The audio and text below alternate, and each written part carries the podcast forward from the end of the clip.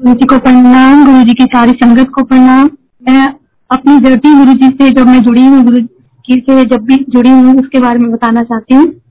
वैसे तो गुरु जी के बुलावा हमें 2004 और 2000 1998 में दो बार आया, लेकिन शायद गुरु जी की मर्ज़ी नहीं थी, या गुरु जी हमारा टेस्ट ले रहे थे, या गुरु जी हमें बिना बुलाए ही ब्लेस कर रहे थे। 1998 में मेरे अंकल को किसी ने कहा कि चलो छतरपुर कोई गुरु जी हैं, वहाँ चलते हैं। और उस टाइम वो जो गुरु जी नागपाल जी हैं, उनके बारे में ज़्यादा सुना हुआ था। तो इन्होंने बोला, मैं गुरु जी वगैरह को नहीं मानता, मैं नहीं जाऊँगा। तो ये नहीं गए। क्योंकि मैं प्योर सिख फैमिली से हूँ तो हमारे लिए थोड़ा सा ये हम नहीं जाते थे। फिर 2004 में एक बार फिर बुलावा आया इनके। फ्रेंड ने बोला, चलो मेरे साथ, हम कोई गुरु जी के पास जा रहे हैं। तो इन्होंने बोला कि आज मैंने नॉनवेज खाया हुआ है तो मैं नहीं जाऊँगा। उन्होंने बोला कि चलो वहाँ पे ऐसा कुछ भी नहीं है। तो मेरे अंकल बोले कि नहीं आ, हम तो आ, अंडा खा के भी हम गुरुद्वारा साहब नहीं जाते तो इसलिए मैं नहीं जाऊँगा। तो तभी हम नहीं गए और उसके बाद गुरु जी ने मुझे अपने मंदिर में जब बुलाया वो 2012 में बुलाया तो जब हम वहाँ गए। हमें कुछ भी नहीं पता था क्योंकि इनके मेरे अंकल के जो फ्रेंड थे उन्होंने हमें ऐसे ही हमारे घर में आए एक दिन और कहने लगे कि छतरपुर पे ना एक ना बाबा जी का ना जगह है उन्होंने बड़ा तप किया है और वहाँ पे ना सब चार लोग मिलके लंगर करते हैं और बहुत ब्लेसिंग मिलती है। तो मेरे अंकल ड्राइंग रूम में बैठे हुए थे दोनों, मेरे अंकल और उनके फ्रेंड तो मेरे अंकल जाने को तैयार हो गए और उन्होंने बोला कि, चलो हम मेट्रो से चलेंगे। मेरे अंकल कभी मेट्रो से गए नहीं थे। तो मेरे अंकल बोले, मैं मेट्रो से नहीं जाऊँगा। और उन्होंने जिद पकड़ ली कि नहीं मेट्रो से ही जाना है। तो ये जाने के लिए तैयार हुए और मुझे बोले कि चलो आ, मैं ना अभी छतरपुर होके आता हूँ। तो मैंने बोला कहाँ जा रहे हो? तो बोले कि मैं ना एक गुरु है वहाँ पे और कह रहे वहाँ बड़ा उन्होंने तब किया हुआ ऐसे ऐसे और मैं वहाँ होके आता हूँ। तो मेरे मुँह से ऐसे निकला अगर आप वहाँ जा सकते हो तो मैं भी हम भी जा सकते हैं। मेरे बच्चे बहुत छोटे थे तब। मेरी बेटी फोर्थ में थी बेटा मेरा बेटा सिक्स में था। तो मेरे अंकल बोले कि नहीं पता नहीं वहाँ पे लेडीज़ जाती भी हैं नहीं जाती क्या जगह है कैसी है तो आप नहीं जाओगे? पहले मैं होके आता हूँ। मैंने बोला ठीक है। अंकल गए अंकल ने मत्था टेका जैसे ही गेट पे पहुँचे अंकल के फ्रेंड मिल गए। अंकल ने भी अंगूठियाँ पहनी हुई थी तो उन्होंने बोला ये की पाया है? तो उन्होंने बोला उतार दो। मेरे अंकल ने फटाफट से वहीं उतार, दी और कुछ भी नहीं बोले वो। और जैसे मत्था टेक के बाहर निकले तो अंकल को वो जो अंकल देते हैं ना गुरु जी की ब्लैसिंग वो मिल गए तो इन्होंने बोला, मुझे भी ब्लैसिंग चाहिए। और उन्होंने बोला, ठीक है, मैं लॉकेट दूँगा, लेकिन आपको यहाँ खड़े होना पड़ेगा। मेरे अंकल वहाँ पे दो ढाई घंटे वेट करते रहे धूप में कि आज मुझे ब्लैसिंग लेके ही जानी है। उन्होंने हमें ब्लैसिंग दी तीन गुरु जी के लॉकेट प्रसाद दिया और हम घर आ गए। नेक्स्ट मंडे को मेरे अंकल फिर रेडी हो गए जाने के लिए और मैं ड्राइंग रूम में बैठी थी। मेरे बच्चे दोनों सो रहे थे तो अंकल बोले कि मैं वहाँ पे मत्था टेकने जा रहा हूँ। आज मंडे है। तो मैंने ऐसे बोला, आपने तो मुझे बोला था कि मैं आपको लेके चलूँगा साथ में। तो बोले, नहीं, बच्चों के साथ कैसे जाएँगे? आप बच्चों को देखो और मैं होके आता हूँ। मैंने बोला, नहीं, हम भी जाएँगे। और हमें नहीं पता था, वहाँ बहुत स्मार्ट बन के जाते हैं। और हम तो जैसे बैठे थे, वैसे ही गाड़ी में बैठ गए। और वहाँ पहुँचे तो बड़ा एम्बेसिंग फील हुआ, क्योंकि हम तो सोचे मंदिर है या कुछ भी है तो ऐसे ही चले गए वहाँ पे। और बाहर लाइन लगी थी और बहुत छोटी लाइन थी तब। तो हम लाइन में खड़े थे तो मेरी बेटी बोली, मम्मा, आप क्या मांगोगे? बाबा जी से, क्या मांगोगे? मैंने बोला, बेटा बता नहीं, अब अंदर जाके देखते क्या है। और अंदर गए तो जैसे ही गेट के अंदर गई तो मैं बिल्कुल ब्लैंक हो गई। मुझे पता ही नहीं कि मुझे क्या कहना है, क्या नहीं कहना। और जब मैं समाधि पे पहुँची तो मैंने मुँह से यही निकला। मैंने बोला बाबा जी मैं नहीं जानती आप हिंदू हो, मुसलमान हो, क्या हो? क्योंकि वो समाधि देख के मैं थोड़ा सा मुझे अलग से फील हुआ। तो मैंने बोला, बाबा जी, मैं नहीं जानती तुम कौन हो? पर मुझे पता है, आपने भक्ति बहुत की है। तो मुझे आज सिर्फ़ भक्ति का दान देना। जैसे आज आप लोग मानते हैं ना तो मैं आपको इतना मानू कि मेरा भी ये हुआ कि मैं आपकी भक्ति करती हूँ। और अनजाने में ही मैंने ये कह दिया। और इसी बीच, एक वन वीक पहले ही मेरी सिस्टर जो बेंगलोर रहती है, उसको कोई प्रॉब्लम हो गई थी और वो उसके डॉक्टर ने उसका यूट्रस रिमूव करने के लिए कह दिया था और हमने उसको यहाँ बुला लिया था दिल्ली में और हमने उसके रिपोर्ट आठ डॉक्टर्स को दिखा चुके थे और आठों डॉक्टर्स की एक ही थी कि भाई इसका यूट्रस रिमूव होगा और उसकी बेबी अभी टू मंथ की थी। तो इसी बीच हमें मंदिर जाने का मौका मिला और जैसे ही हम मंदिर में मत्था टेक के चाय प्रसाद लेके बाहर आए तो मेरी बेटी जो फोर्थ में थी, उसने ऐसे ही मुझे कहा कि, मम्मा, आपने क्या मांगा? मैंने बोला, मुझे तो अंदर जाती है, पता नहीं क्या हो गया। मैंने तो गुरु जी से भक्ति का दान मांगा बस। जो गुरु जी तो मैं जानती ही नहीं थी। मैंने बाबा जी बोला। मैंने कहा बाबा जी से तो मैंने भक्ति का दान मांगा। मेरी बेटी बोली, मम्मा, मैंने तो यही कहा, मेरी मासी को ठीक कर दो, उसका बेबी बहुत छोटा है। तब गुरु जी के बारे में इतना जानते नहीं थे कि वो ब्लेस करते हैं। वो हमें नहीं, हमारी पूरी लाइफ हमारे पूरी पूरी फैमिली को ब्लेस करते हैं। और जैसे ही हम घर आए, मेरी सिस्टर नेक्स्ट डे आ गई। हमने दो डॉक्टर्स को और दिखाया। उनका, उनका भी सेम यही था।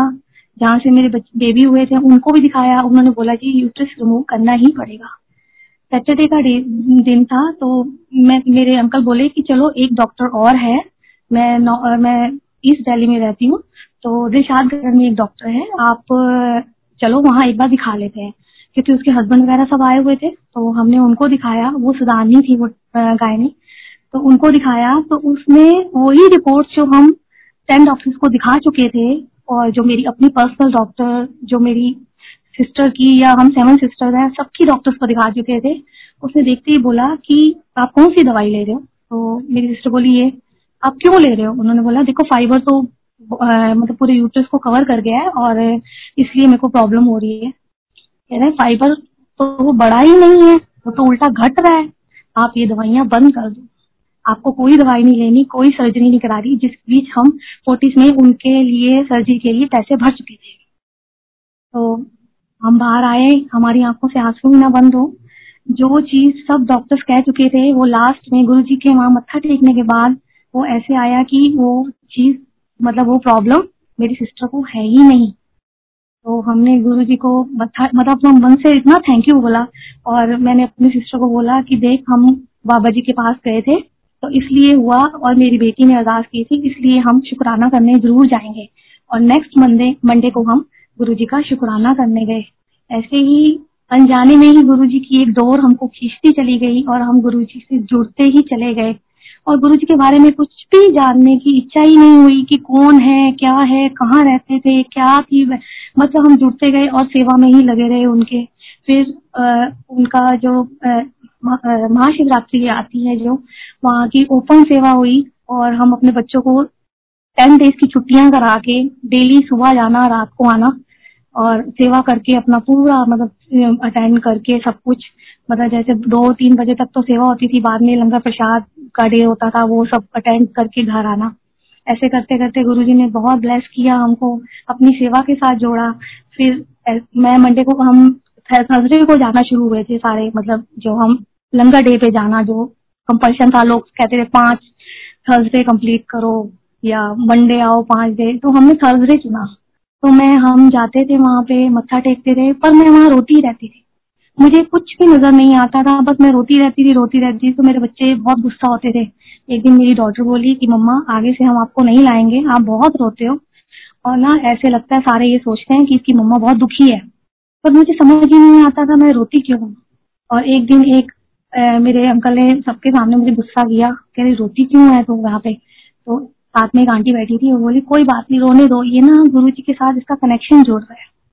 और हम जाते रहे। उसके बाद एक दिन मैंने मंडे को इनको बोला मैं मैं गुरु जी के वहाँ जाऊँ?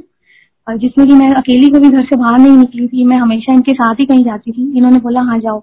तैयार होने लगी सुबह सात बजे तो अंदर से डरी जाऊँ कि कैसे जाऊँगी मेट्रो से कभी गई नहीं ऑटो वाला मुझे कहीं और ले जाएगा। तो मैं तैयार होते थे बोली अगर मुझे ऑटो वाला कहीं ले जाएगा तो, तो इनके मुँह से निकला गुरु जी है ना? मैंने बोला ठीक है। मैं चली गई। वहाँ पे मेरे को जाते ही सेवा मिल गई बाहर ग्लास वॉशिंग की। मैं ग्लास वॉशिंग करने लगी और मन ही मन गुरु जी को बोलू गुरु जी इतने सारे आधे हस्बैंड आए नाल आए हुए ने। सारे हस्बैंड वाइफ सेवा कर देने मेरे अंकल नु भी सेवा ते लगा लो ना, असि दोनों इकट्ठे आइए मैं मेट्रो से नहीं आ सकती तो ऐसे कह के मैं घर आ गई। हम कहते हैं ना गुरु जी को बोल तो देते हैं, पर गुरु जी हर चीज़ का ध्यान रखते हैं। गुरु जी को याद रह जाता है कि हमने क्या बोला है। नेक्स्ट मंडे में जब तैयार होने लगी तो मुझे, मैंने इनको बोला, मैंने बोला आप चलो मेरे साथ। कह रहे अच्छा चलो। और हम दोनों वहाँ पहुँचे। और नेक्स्ट मंडे को मेरे मतलब हम जैसे स्टार्टिंग में जाते थे तो एक अंकल के साथ थोड़ी सी मतलब मतलब बात बात होने लगी थी। तो जब मंडे को मैं सेवा करके आई तो उन्होंने मुझे बोला, आंटी, आप आज तो सेवा कर लो, लेकिन अगली बार से ना मैं आपको कार्ड दे दूँगा। तब ये आजकल वाले कार्ड नहीं बने हुए थे, तब गुरु जी का आश्रम वाले कार्ड होते थे। तो मैंने बोला, ठीक है, आप कहते आप वो जब आप वो कार्ड पहन लोगे ना तो आपको कोई कुछ कहेगा नहीं। मैंने बोला, कोई बात नहीं। नेक्स्ट मंडे को जब मैं गई अंकल के साथ तो वहाँ मैं सेवा करने लगी। तो इतने में वो अंकल आए और वो छोटी किचन से जैसे एक हार लेके आते हैं ना, ऐसे वो कार्ड को ऐसे करते करते, लो, मिन्नी, आंटी, ऐसे करते करते आए और दूसरी साइड से मेरे अंकल भी सेवा कर रहे थे क्योंकि उनको भी जाते ही सेवा दे दी सेठी अंकल और जो कोऑर्डिनेटर उस टाइम के थे। तो ये भी सेवा कर रहे थे। आते, ये सामने से आए और मैं इधर से आई और वो कार्ड बाई चांस मेरे अंकल के पास आते ही रुक गया। तो मैंने बोला, आप इनको ही दे दो। तो उन्होंने वो कार्ड मेरे अंकल के गले में डाल। वो कार्ड डाला तो अंकल मेरे से भी ज़्यादा वो सेवा में उनका मन लगने लगा और गुरुजी ने मुझे सेवा से ब्लेस किया। गुरुजी ने मुझे अपना सेवादार बनाया। मेरे अंकल और मुझे आज हम 2012 से गुरुजी के मंदिर में मंडे के सेवादार है और गुरुजी ने इतना प्यारी सेवा दी है इनको कि ये अभी तो दूसरा वाला हॉल बन गया है ना, वहाँ जहाँ जब भी खड़े होते हैं या मेन दरबार में कभी सेवा मिलती है तो हर मंडे को कोई ना कोई संगत आके ज़रूर पूछती है। अंकल, आप तो सीखो। आपको जुड़ने में मुश्किल नहीं हुई। तो ये स्माइल पास कर देते हैं। ये कहते हैं गुरु जी आप मुझसे क्या कहलवाना चाहते हो? मैं तो आपको पूरा ही समर्पण कर चुका हूँ। पर पता नहीं क्यों गुरु जी ये क्यों बुलवाते हैं और क्यों सुनवाते हैं और ये हंस के स्माइल पास करके कहते हैं कि आज गुरु जी सब कुछ हमारा है। आंटी, आप कुछ भी मेरे से क्वेश्चन मत पूछा करो। और गुरु जी ने ऐसे ही सेवा करते करते स्टार्टिंग से ही दरबार सेवा दी। जो दरबार सेवा कभी मैंने सोची भी नहीं थी कि मैं कभी दरबार सेवा कर सकूँगी। गुरु जी ने सत्संग की सेवा दी। एक दिन में हम तीन तीन सत्संग की सेवा करते थे। बड़े बड़े सत्संगों की सेवा दी। हम दोनों हस्बैंड वाइफ जाते थे। बच्चे कौन देखता था? हम न्यूक्लियर फैमिली है। मेरे साथ कोई भी बड़ा नहीं है। पर बच्चों को कौन देखता था? कौन संभालता था? हमें कुछ नहीं पता। पर गुरु जी ने सेवा दे के हमें आरे कर्म काटे। और बहुत सारे सत्संग है गुरु जी ने लाइफ भी ब्लेस की। मैं छोटा सा सत्संग अपने जो मुझे लाइफ ब्लेस की, उसके लिए बताना चाहती हूँ। गुरु जी से जुड़े मुझे दो साल ही हुए थे। एक दिन रात को मेरे को ब्रीदिंग प्रॉब्लम हुई, मुझे सांस नहीं आ रही थी।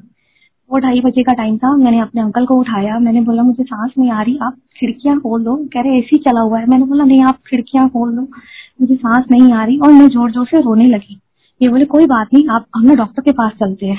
मेरे अंकल बहुत जल्दी डॉक्टर के पास जाने के लिए नहीं बोलते, क्योंकि वो मेरे अंकल खुद ही डॉक्टर बन जाते हैं ये ले लो, ये ले लो, अजवैन ले लो, फलान ले लो, ऐसे बोलते रहते हैं। तो मैंने बोला, एकदम मान गई। तो मैंने बोला, नहीं, मुझे डॉक्टर के पास नहीं जाना। मैं रोने लगी और मैं बैठ के ऐसे हल्का सा लेट के हाफ़ लेट के, मैं रोते रोते मैं गुरु जी मुझे बचा लो गुरु जी मुझे बचा लो। मेरे बच्चे बड़े छोटे थे और इतने में ही मेरी नींद लग गई। मुझे एक नींद का झोंका सा आया। मैंने देखा कि गुरुजी अपनी समाधि पे येलो चोले में बैठे हैं और नीचे साइड में मैं बैठी हूँ और दो अंकल बैठे हैं। बहुत लंबे लंबे और लंबे लंबे उनके बाल है। और मैं, मेरी बॉडी नहीं है, लेकिन मैं बिल्कुल ट्रांसपेरेंट जैसे एक सोल होती है ना, वो बैठी है और गुरुजी मंत्र जाप कर रहे हैं ज़ोर ज़ोर से और हम पीछे पीछे उनके मंत्र जाप बोल रहे हैं। इतने में गुरु जी फटाफट से अपनी समाधि से उतरते हैं और दो अंकल पीछे पीछे उनके मेन मेन दरबार में जाते हैं। और मेन दरबार में गुरु जी की गुरु जी के चेयर जो है गुरु जी की गद्दी है, उसके नीचे मेरी डेड बॉडी पड़ी है।